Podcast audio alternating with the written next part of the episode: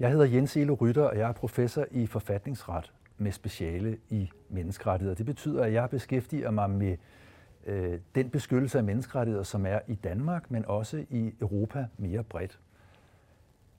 Jeg startede oprindeligt med at læse jura, tror jeg, fordi at jeg ikke rigtig vidste, hvad jeg gerne ville læse. Jeg vidste, at jeg gerne ville på universitetet, men jeg var simpelthen i tvivl om, hvad for en samfundsfaglig uddannelse, jeg skulle tage. Og der tror jeg, at det her med, at jura har noget med retfærdighed at gøre, det tændte mig på en eller anden måde. I dag der forsker jeg så i menneskerettigheder, og meget af det, jeg laver, det tror jeg, der øh, har en betydning ude i det omgivende samfund, påvirker de danske domstole og påvirker også øh, politikere og andre beslutningstagere, når jeg deltager i den offentlige debat på grundlag af min forskning.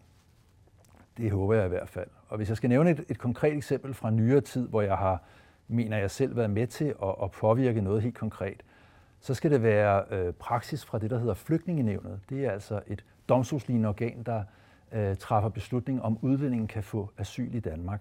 Og deres praksis har i længere tid været på kant med øh, menneskerettighederne, og der har jeg sammen med en kollega været med til at, at kritisere den praksis og få flygtningenevnet til øh, at justere deres praksis, sådan, så den kommer bedre i overensstemmelse med menneskerettighederne.